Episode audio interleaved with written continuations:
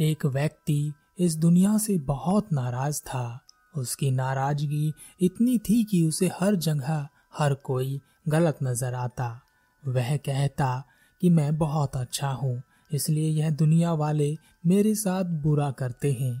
उसे सब में बुराइयाँ ही नज़र आती, इसलिए वह उन सब लोगों में बुराइयाँ निकालता।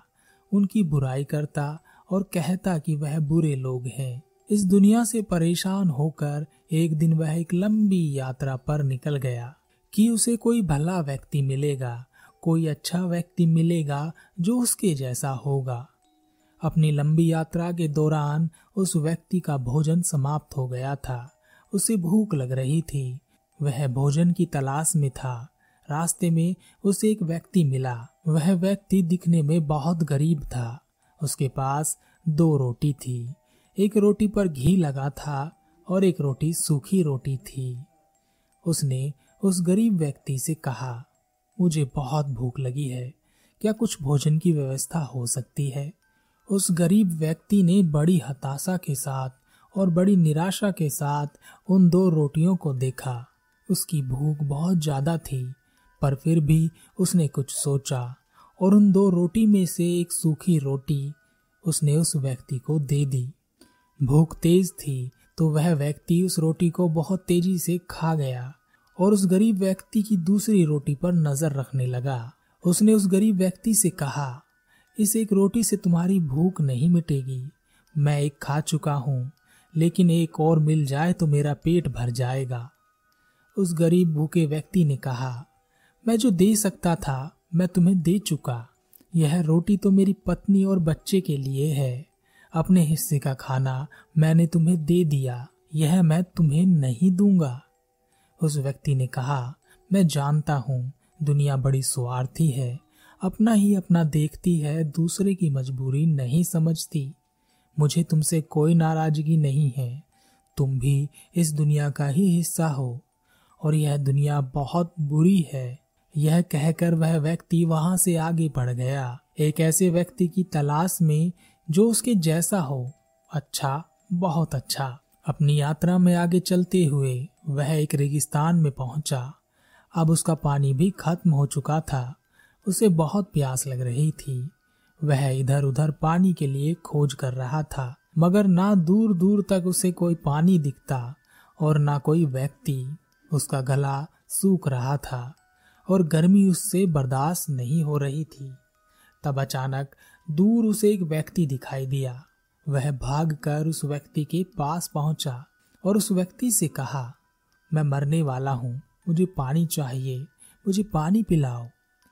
उस पानी वाले व्यक्ति ने कहा, मेरे पास पानी तो है, मगर इतना ही है कि कोई एक ही व्यक्ति उसे पी सकता है और इस रेगिस्तान को पार कर सकता है। अगर मैंने तुम्हें यह पानी दे दिया तो मेरी यात्रा पूरी नहीं हो सकेगी।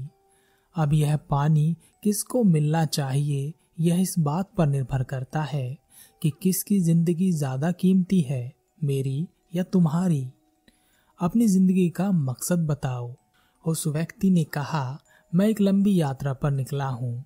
इस पूरी दुनिया में एक ऐसे अच्छे व्यक्ति को ढूँढने जो मेरे जैसा हो, जो मुझे अभी तक नहीं मिला। उस पानी वाले व्यक्ति ने कहा, मैं भी एक यात्रा पर निकला हूँ। इस दुनिया में एक बुरे आदमी को ढूँढने कोई एक जो बुरा हो, मुझे आज तक इस दुनिया में कोई बुरा दिखा ही नहीं। उस व्यक्ति ने कहा, तुम अपना पानी मुझे दे दो, और जैसे ही तुम यह पानी मुझे दोगे, मैं तुम्हारे लिए बुरा हो जाऊँगा, और तुम्हारी यात्रा यहीं समाप्त हो जाएगी, क्योंकि इसके बाद तुम मुझे बुरा ही कहोगे। पानी वाले व्यक्ति ने कहा, और जैसे ही मैं तुम्हें यह पानी दूँगा मैं तुम्हारे लिए अच्छा व्यक्ति बन जाऊँगा और तुम्हारी यात्रा भी यहीं समाप्त हो जाएगी, क्योंकि यह पानी मेरा जीवन है जो मैं तुम्हें दे दूँगा।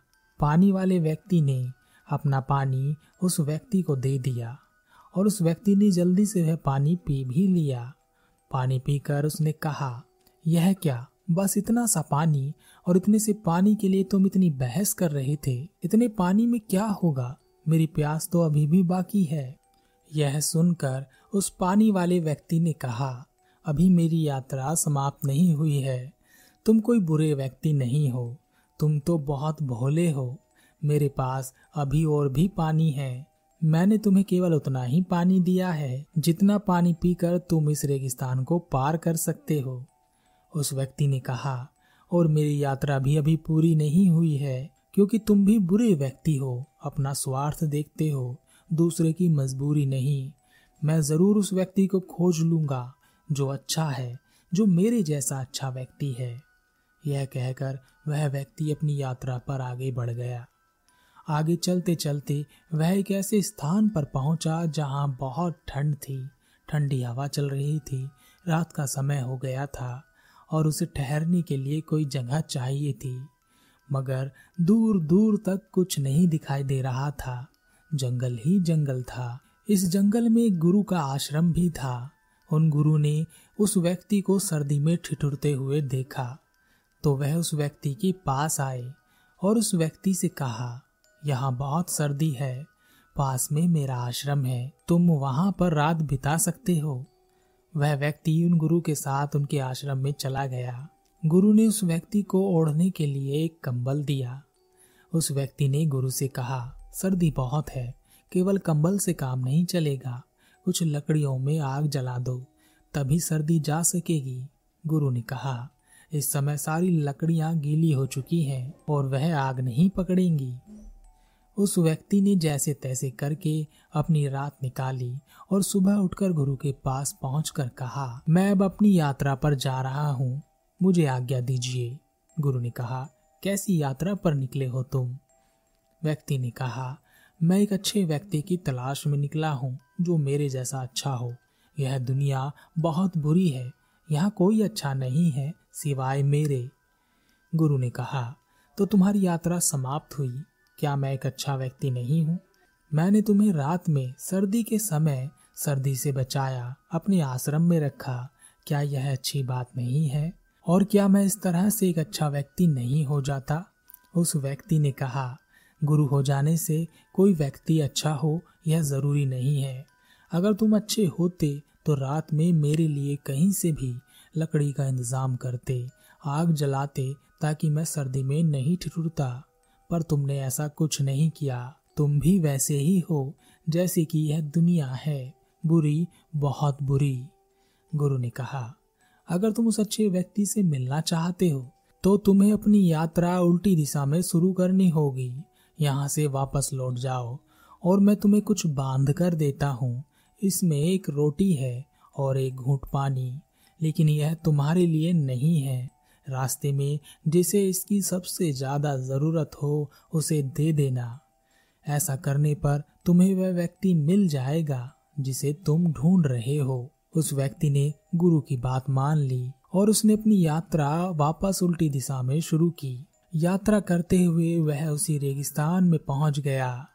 उसके पास जो पानी था वह खत्म हो चुका था। प्यास बहुत ज़्यादा थी। दम निकलने को तैयार था। उसे याद आया कि गुरु ने उसे एक घूंट पानी बाँध कर दिया है और उन्होंने कहा था, जिसको इसकी सबसे ज़्यादा ज़रूरत हो, उसे दे देना। तब उसने सोचा कि इसकी सबसे ज़्यादा ज़रूरत तो मुझे ही है तो मैं इसे पी लेता हूँ। उसने वह पानी निकाला और वह पानी पीने ही वाला था कि उसे पीछे से आवाज़ आई। एक औरत दौड़ती हुई उसके पास आई और उसने कहा, मैं यहाँ भटक गई हूँ, मुझे बहुत प्यास लगी है, पानी नहीं मिला तो मैं मर जाऊँगी। क्या आप मुझे रास्ता दिखा सकते हैं? क्या आप मुझे पानी पिला सकते हैं? उस व्यक्ति के मन पर जैसे एक पहाड़ सा बैठ गया। उसने सोचा कि यह कहाँ से आ गई। थोड़ी देर बाद आती तो मैं यह पानी पी चुका होता। गुरु ने कहा था, जिसको इसकी सबसे ज़्यादा ज़रूरत हो, उसे पिला देना। और यह पानी मेरे लिए है भी तो नहीं। क्या करूँ? अपने प्राण बचाऊं कि इस औरत के? विचार करते करते ही उसने तुरंत वह एक घूंट पानी खुद पी लिया। और यह देखकर उस औरत की आखिरी आशा भी टूट गई और वह तुरंत ही ज़मीन पर गिर पड़ी। पानी पीकर जैसे ही उस व्यक्ति की प्यास बुझी, उसने सोचा, यह मैंने क्या किया? मुझसे गलती हो गई। इस औरत के प्राण चले जाएँगे। वह भी मेरी वजह से। मैं क्या करूँ? मैं इतना स्वार्थी हूँ और मुझे यह पता भी नहीं। क्या मैं बुरा हूँ? अब मैं क्या करूँ? कहाँ से पानी लाऊं? उसने गुरु की झोली में हाथ डाला। तो उसमें एक घूंट पानी और निकला। उस पानी को देखते ही उसके चेहरे पर खुशी दौड़ गई। उसने कहा, गुरु आपका धन्यवाद। और वह पानी उसने उस औरत को पिला दिया। उस औरत को होश आया और उसने उस व्यक्ति का धन्यवाद किया और कहा, आप जैसे बहुत कम लोग हैं इस दुनिया में, जो अपने से पहले दूसरों के बारे में सोचते हैं। यह सुनकर उस व्यक्ति को अपने आप पर शर्म आने लगी। उसने अपनी यात्रा फिर से शुरू की। उसका भोजन समाप्त हो रहा था।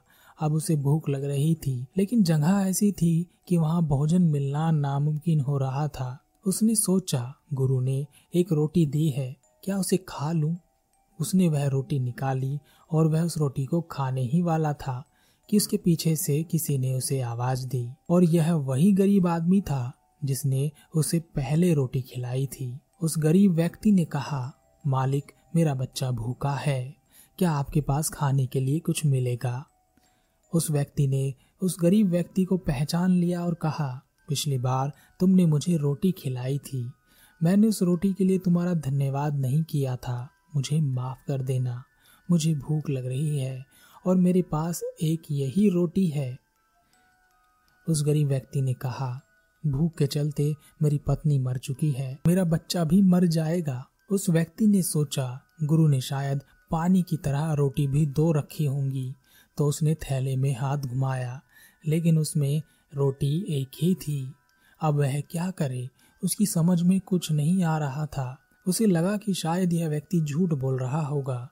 इसके घर पर चलकर देखना चाहिए। उसने कहा, ठीक है, मैं तुम्हें रोटी दूँगा, पर पहले मैं तुम्हारे घर चलूँगा। वह उस व्यक्ति के घर पहुँचा। उसने देखा कि उसकी पत्नी ज़मीन पर पड़ी है और उसके पास बच्चा रो रहा है। यह देखते ही वह तुरंत घुटनों के बल बैठ गया और उसने तुरंत ही वह रोटी निकाल कर उस बच्चे को दे दी। उसने उसकी पत्नी का हाथ देखा और कहा, अरे पागल, यह मरी नहीं है, बेहोश है, भूख से बेहोश हो गई है। उस व्यक्ति ने गुरु के झोले में हाथ डाला तो उसके हाथ एक छोटी सी पोटली आई। पोटली में तीन सोने के सिक्के थे। उन सोने के सिक्कों को देखकर वह हाथ जोड़कर बोला, गुरुदेव, आपका धन्यवाद। वह उस व्यक्ति की पत्नी को एक वैद्य के पास ले गया। वैद्य ने उस औरत को जड़ी बूटी दी और वह ठीक हो गई। उस व्यक्ति ने बाज़ार से कुछ भोजन खरीदा और उस व्यक्ति के घर में रख दिया और बचे हुए सोने के सिक्के उस व्यक्ति को दे दिए और कहा, इन सिक्कों का उपयोग करो। और ऐसी स्थिति मत बनने दो कि तुम्हारे बच्चे और तुम्हारी पत्नी भूख से मरे। यह कहकर वह वहाँ से वापस गुरु की ओर निकल गया। गुरु के पास पहुंचकर उसने गुरु को प्रणाम किया और कहा, गुरुदेव, आपका धन्यवाद। आपने मेरी यात्रा का मकसद पूरा कर दिया। गुरु ने कहा, क्या तुम्हें वह एक व्यक्ति मिला जिसकी तुम्हें तलाश थी? व्यक्ति ने कहा हाँ दुनिया में सबसे बुरा व्यक्ति मैं ही हूँ। और दुनिया का सबसे अच्छा व्यक्ति भी मैं ही हूँ। मेरे बुरे हो जाने से यह दुनिया बुरी दिखाई देती है और मेरे अच्छे हो जाने से यह दुनिया अच्छी दिखाई देती है। मदद मांगना आसान होता है, जबकि मदद देना बहुत मुश्किल। मदद देने वाला किस स्थिति से गुजर रहा है, यह कोई नहीं जान पाता। फिर भी जो लोग मदद करते हैं, उनसे महान कोई नहीं है। बुराई करते समय, बुरा बोलते समय हम बुरे हो जाते हैं, जबकि अच्छाई करते समय अच्छा बोलते समय हम अच्छे हो जाते हैं। तो हमें हमेशा अच्छा बोलना चाहिए अच्छा ही करना चाहिए। हमारी ज़िंदगी भी कुछ ऐसी ही है। हम बिना सोचे समझे किसी को भी बुरा कहते हैं, बुरा बोलते हैं, बिना यह जाने कि सामने वाली की ज़िंदगी में क्या चल रहा है। हमें बस अपने से मतलब रहता है, अपना काम पूरा हो जाए तो सब अच्छा। अगर हमारा काम पूरा ना हो तो सब बुरा। अगर दूसरे देश में तबाही हो रही है तो हम मज़े से खबर को सुनते हैं। अपने देश में तबाही हो या अपने घर में ही हो जाए, तब जाकर हमें पीड़ा का अनुभव होता है और हम कुछ करना चाहते हैं। अपने पर आती है, तभी हम कुछ सीख पाते हैं, समझ पाते हैं। मगर इस दुनिया में ऐसे भी लोग हैं जो दूसरों की पीड़ा को अपनी पीड़ा समझते हैं और दिन रात लोगों में भाईचारा और प्रेम बनाए रखने के लिए कार्य करते रहते हैं, क्योंकि वह जानते हैं असली सच क्या है।